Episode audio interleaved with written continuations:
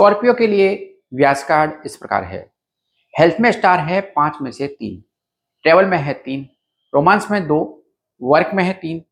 Luck में दो। Finance में है तीन। स्टडी में है पाँच में से तीन स्टार्स। सप्ताह के लिए लकी कलर है, व्हाइट और ब्लू।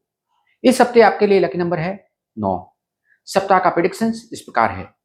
व्यास कार्ड पर सितारे अप टू द मार्क नहीं है।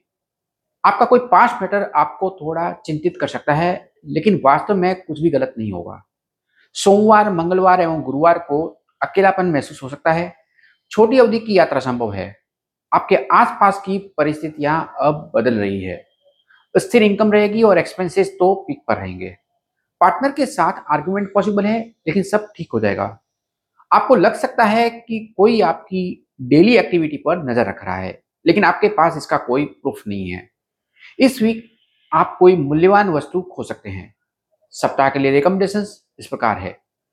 जल्दबाजी ना करें, आपको धैर्य रखना होगा। दूसरों की बातों से दूर रहें।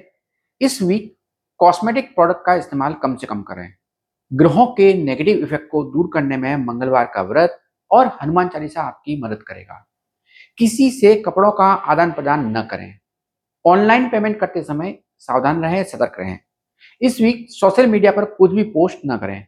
प्रतिदिन किसी भी समय भगवत गीता का एक अध्याय ज़रूर पढ़ें, इससे आपको अपनी नियमित आदत बना लेना चाहिए।